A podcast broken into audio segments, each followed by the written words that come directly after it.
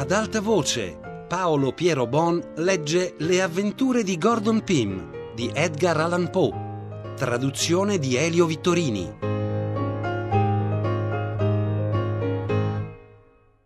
Verso sera i miei compagni si svegliarono, l'uno dopo l'altro, tutti in uno stato indescrivibile di abbattimento causato dal vino, i fumi del quale si erano intanto svaporati. Tremavano come in preda ad una febbre violenta e con grida lamentose domandavano acqua. La loro condizione mi commosse vivamente, ma allo stesso tempo mi fece rallegrare di essere sfuggito, grazie alle circostanze, all'occasione di indulgere anch'io al vino e di essermi in conseguenza risparmiato tutto quello che essi pativano. La loro condotta ad ogni modo mi allarmava e mi teneva inquieto, essendo chiaro che se non fosse sopravvenuto un cambiamento favorevole, essi non avrebbero potuto prestarmi nessun aiuto per provvedere alla salvezza comune. Io non avevo ancora del tutto rinunciato all'idea di riuscire a portar su qualcosa dal quadrato, però non potevo rinnovare certo la prova se qualcuno di essi non si fosse trovato in grado di reggere il capo della corda mentre io sarei disceso. Parker sembrava in condizioni migliori degli altri e io mi sforzai con ogni mezzo di rimetterlo del tutto in gamba. Supponendo che un bagno avrebbe sortito un effetto salutare, pensai di legargli la corda intorno alla vita e trascinatolo così, siccome lui restava inerte e passivo, sino all'imbocco del quadrato, ve lo tuffai e lo trassi su in un momento. E non ebbi che da restar contento della mia iniziativa, imperocché subito egli parve riacquistare forza e vita, e già appena riemerso mi chiese in termini ragionevoli come mai lo trattassi in quel modo. Alle spiegazioni che gli diedi mi ringraziò e disse di sentirsi ora assai meglio, quindi si mise a parlare sensatamente della nostra situazione. Decidemmo allora di sottoporre Augustus e Peters al medesimo trattamento, ciò che senz'altro passammo a fare con notevole beneficio di ambedue. L'idea di codesta immersione fulminea mi era stata suggerita dal ricordo di una lettura sugli ottimi effetti della doccia nel caso di uno che soffriva di mania a potu. Vedendo che potevo contare sui miei compagni per reggere la corda, tornai a tuffarmi 3 o 4 volte nella sala, nonostante fosse già notte, e un dolce ma lungo ondeggiare che andava da nord a sud rendesse lo scafo alquanto instabile. Nel corso di questi tentativi riuscii a ripescare 2 coltellacci da cucina, una brocca della capacità di 3 galloni e una coperta, ma nulla che potesse servirci da cibo. Raccolte queste cose, continuai con accanimento le ricerche fino all'ultimo delle mie forze, ma non trovai altro. Durante la notte, Parker e Peters si avvicendarono alla medesima bisogna senza miglior successo e nella persuasione di snervarci inutilmente si finì disperati per abbandonare l'impresa. Trascorremmo il resto della notte nella più viva angoscia del corpo e dell'animo che si possa immaginare. Appena poi spuntò l'alba del 16, avidamente scrutammo l'orizzonte nella speranza di qualche soccorso, ma fu invano. Il mare era sempre liscio, con lo stesso moto allungato da nord a sud della vigilia. Erano 6 giorni che non toccavamo nulla da mangiare, né, ad eccezione della bottiglia di porto, da bere, e certo non avremmo potuto resistere ancora a lungo se non fossimo almeno riusciti a mettere le mani su qualche cosa. Io non avevo mai visto, e non desidero vederne, esseri umani così paurosamente emaciati come s'erano ridotti Peters e Augustus. Se li avessi incontrati a terra, in quello stato, non avrei neanche sospettato di conoscerli. Avevano cambiato completamente fisionomia, e potevo appena convincermi che erano pur sempre gli stessi individui di alcuni giorni prima. Parker, malgrado fosse anche lui in condizioni pietose e tanto debole da non poter sollevare la testa dal petto, non era così malpunto e soffriva con grande pazienza, senza lamentarsi mai, cercando anzi, in tutti i modi, di infonderci speranza. Quanto a me, sebbene mi fossi trovato così male al principio del viaggio e sempre fossi stato di costituzione delicata, soffrivo meno di tutti. M'ero dimagrito assai meno e restavo padrone a un grado sorprendente di tutte le mie facoltà, mentre gli altri apparivano completamente prostrati, come ricaduti in puerilità, con le facce sempre atteggiate a un sorriso ebete e le più assurde banalità sulle labbra. Ad intervalli, tuttavia, sembravano improvvisamente riacquistare energia vitale, come risvegliati d'un tratto dalla coscienza delle loro condizioni, e saltavano allora in piedi nell'impulso di un precario vigore, mettendosi a parlare del da farsi con assoluta logicità, per quanto piena della più tetra disperazione. Può del resto darsi che i miei compagni avessero del loro stato la stessa opinione che io del mio, e che a mia volta io mi fossi involontariamente lasciato andare alle loro stesse stravaganze e minchionerie, essendo questa una cosa impossibile a definire. Intorno a mezzodì Parker venne fuori affermando di veder terra a babordo, e io durai tutte le pene di questo mondo per impedirgli di gettarsi in mare onde raggiungere a nuoto la costa. Peters e Augustus, assorti in tetra contemplazione, non prestarono ascolto alle sue parole, e io guardai nella direzione designata, ma non riuscii a scorgere nulla che avesse parvenza di spiaggia. D'altronde sapevo fin troppo bene come eravamo lontani da ogni terra per abbandonarmi a una speranza del genere. Mi ci volle nondimeno parecchio tempo prima di convincere Parker del suo errore. Egli ruppe allora in un torrente di lagrime e pianse come un bambino, con alte grida e singhiozzi, per 2 o 3 ore, fino a che, esausto, non cadde addormentato. Peters e Augustus si sforzarono inutilmente di mandar giù qualche pezzetto di cuoio.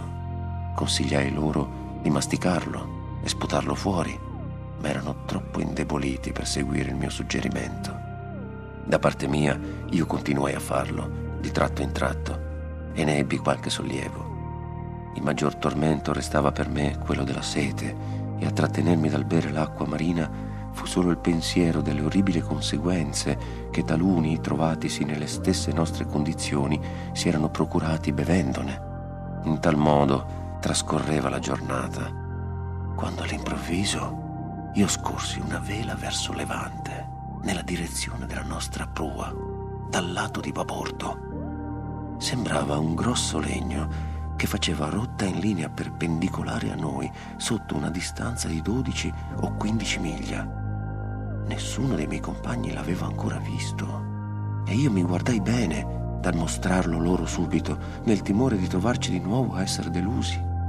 Ma come si avvicinava, io potei finalmente assicurarmi che puntava dritto su di noi, con tutte le sue vele leggere spiegate al vento. Ne seppi più contenermi e lo mostrai ai miei compagni di sventura. Sull'istante essi scattarono in piedi, lasciandosi andare ancora una volta alle più stravaganti dimostrazioni di gioia, e piansero, risero come idioti, saltarono, pestarono il ponte e si strapparono i capelli, pregando e bestemmiando ad un tempo. La loro condotta, dinanzi alla prospettiva della salvezza che io ormai consideravo sicura, contagiò anche me, e non seppi trattenermi dal partecipare alle loro follie e di dare libero corso agli impulsi della mia gratitudine e della mia felicità, gettandomi a rotolarmi sul ponte e battendo le mani e urlando eccetera, fino a che non fui bruscamente richiamato alla realtà e di nuovo ricondotto entro gli estremi della disperazione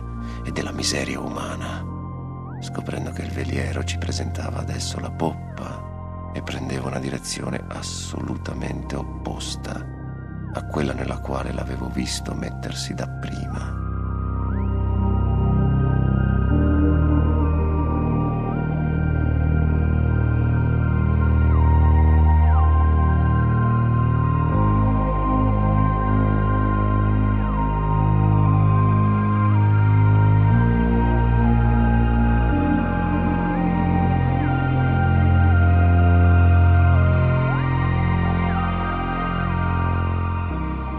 Mi Mi ci volle del tempo per condurre i miei poveri compagni a rendersi conto del triste cambiamento sopravvenuto. A tutte le mie affermazioni rispondevano con occhiate e gesti intesi a significare che non sarei riuscito a burlarmi di loro. La condotta di Augustus mi fu penosa, in special modo. Per quanto mi sforzassi di combattere la sua convinzione, egli si ostinò a dire che la nave andava rapidamente avvicinandosi e a fare i suoi preparativi per salire a bordo di essa. Presumeva che alcune piante marine, le quali galleggiavano accosto al brigantino, fossero l'imbarcazione del veliero, e cercò anche di gettarvisi lanciando urla e grida da rompere il cuore, sicché fui costretto a trattenerlo con la forza. Quando in qualche modo si tornò a stare tranquilli, tenemmo d'occhio il veliero fino a che, essendosi levata nebbia e una lieve brezza, non lo perdemmo di vista. Come fu del tutto scomparso, Parker si volse ad un tratto verso di me con una tale espressione sul viso che mi sentii rabbrividire. Aveva un'aria dura, di persona padrona di sé, che non avevo mai notata in lui fino a quel momento. E prima che avesse schiuso le labbra per parlare, già sapevo nel mio cuore quello che avrebbe detto. Egli propose, in 4 parole, che qualcuno di noi venisse sacrificato per la salvezza degli altri. Già era un po' che io consideravo l'eventualità di ridurci a codesto spaventevole estremo, e mi ero segretamente votato a soffrire qualunque specie di morte piuttosto che ricorrere a un simil partito. Né in questa mia risoluzione ero stato in alcun modo scosso dalla intensità della fame che mi torturava. Ora, siccome Augustus e Peters non avevano udito la proposta di Parker, presi questi da parte e, supplicando Iddio di darmi la forza di dissuaderlo dal suo abominevole proposito, gli feci a lungo delle rimostranze e lo scongiurai, l'implorai ardentemente in nome di tutto ciò che egli avesse per sacro, esponendogli tutti gli argomenti che l'estremità del caso mi suggeriva, a desistere dalla sua idea e a non parteciparla a nessuno degli altri 2. Egli mi ascoltò senza contraddirmi, e io avevo già cominciato a sperare di poterlo convincere, quando ecco, finito che ebbi di parlare, mi rispose di sapere benissimo che tutto quanto gli avevo detto era vero e che quella di ricorrere a un simil partito era la più orribile alternativa in cui potesse trovarsi la mente umana. Ma egli aveva resistito più che aveva potuto, e non era necessario che perissero tutti, mentre il sacrificio di uno solo avrebbe potuto, molto probabilmente, portare alla salvezza definitiva degli altri. E però io mi risparmiassi la pena di cercare di distoglierlo dal suo proposito, siccome lui vi si era deciso fin da prima dell'apparizione del veliero, la quale soltanto lo aveva trattenuto dal formulare la sua proposta allora. Lo supplicai, se non potevo farlo desistere dal suo disegno, di differirlo almeno ancora di un giorno, nella speranza che qualche nave venisse in questo frattempo a prestarci soccorso, e tornai a tenergli tutti quei ragionamenti che mi parvero adatti a impressionare una natura rozza come la sua. In risposta egli mi disse che aveva aspettato per parlare della cosa fino all'ultimo momento possibile, che ormai non poteva più vivere senza un nutrimento qualsiasi, che aspettare dunque un altro giorno sarebbe stato troppo tardi per quanto almeno riguardava lui.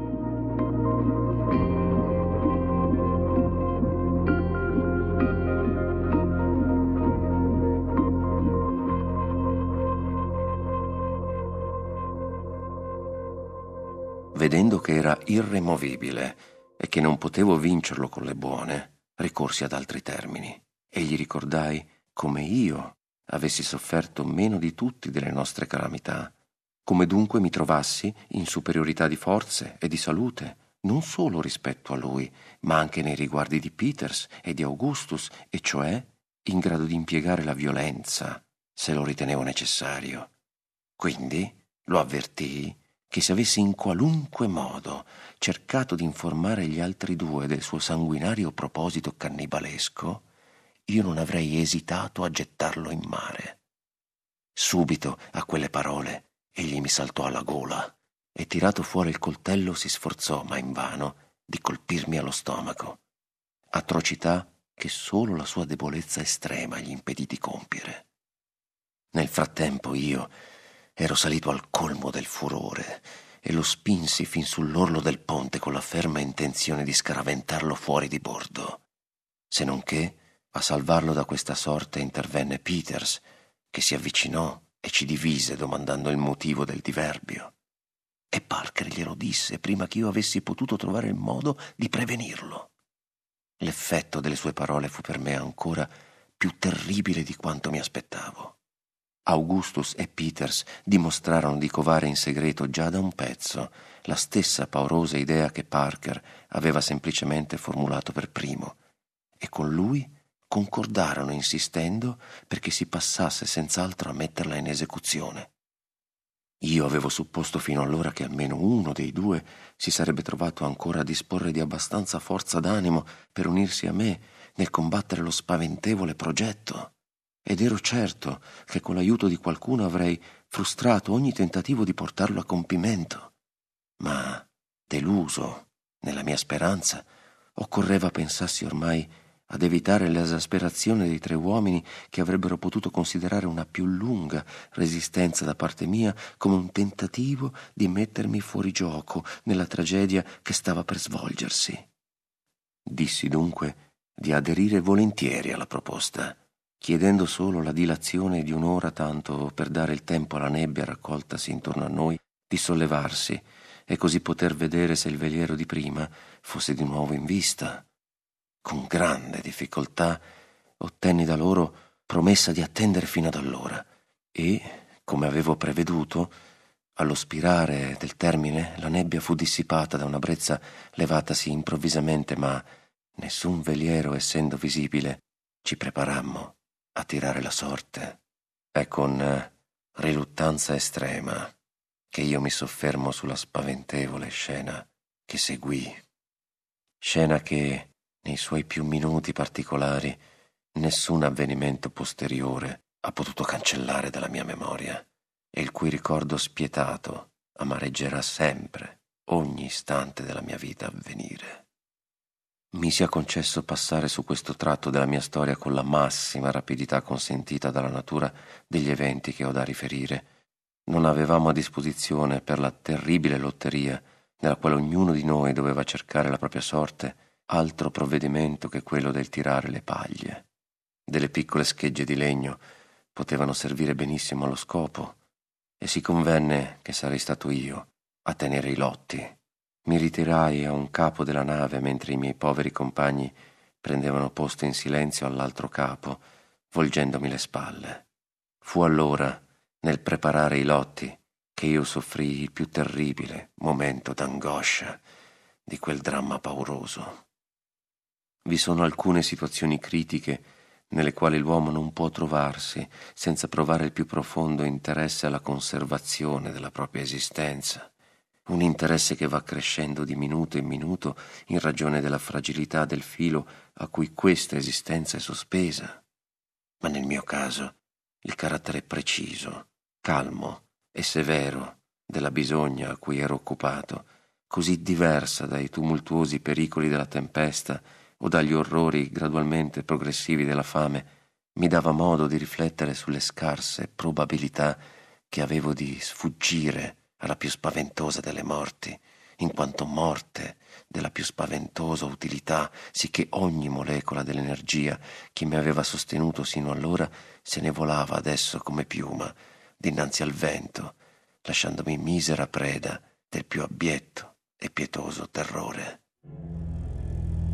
Non riuscii dapprima a trovare neanche la forza di strappare e mettere insieme i pezzetti di legno necessari. Le mie dita si rifiutavano di obbedire e i miei ginocchi battevano violentemente l'uno contro l'altro. Immaginai mille assurdi modi di sottrarmi al terribile gioco. Pensai di gettarmi ai piedi dei miei compagni e di scongiurarli a lasciarmi da parte.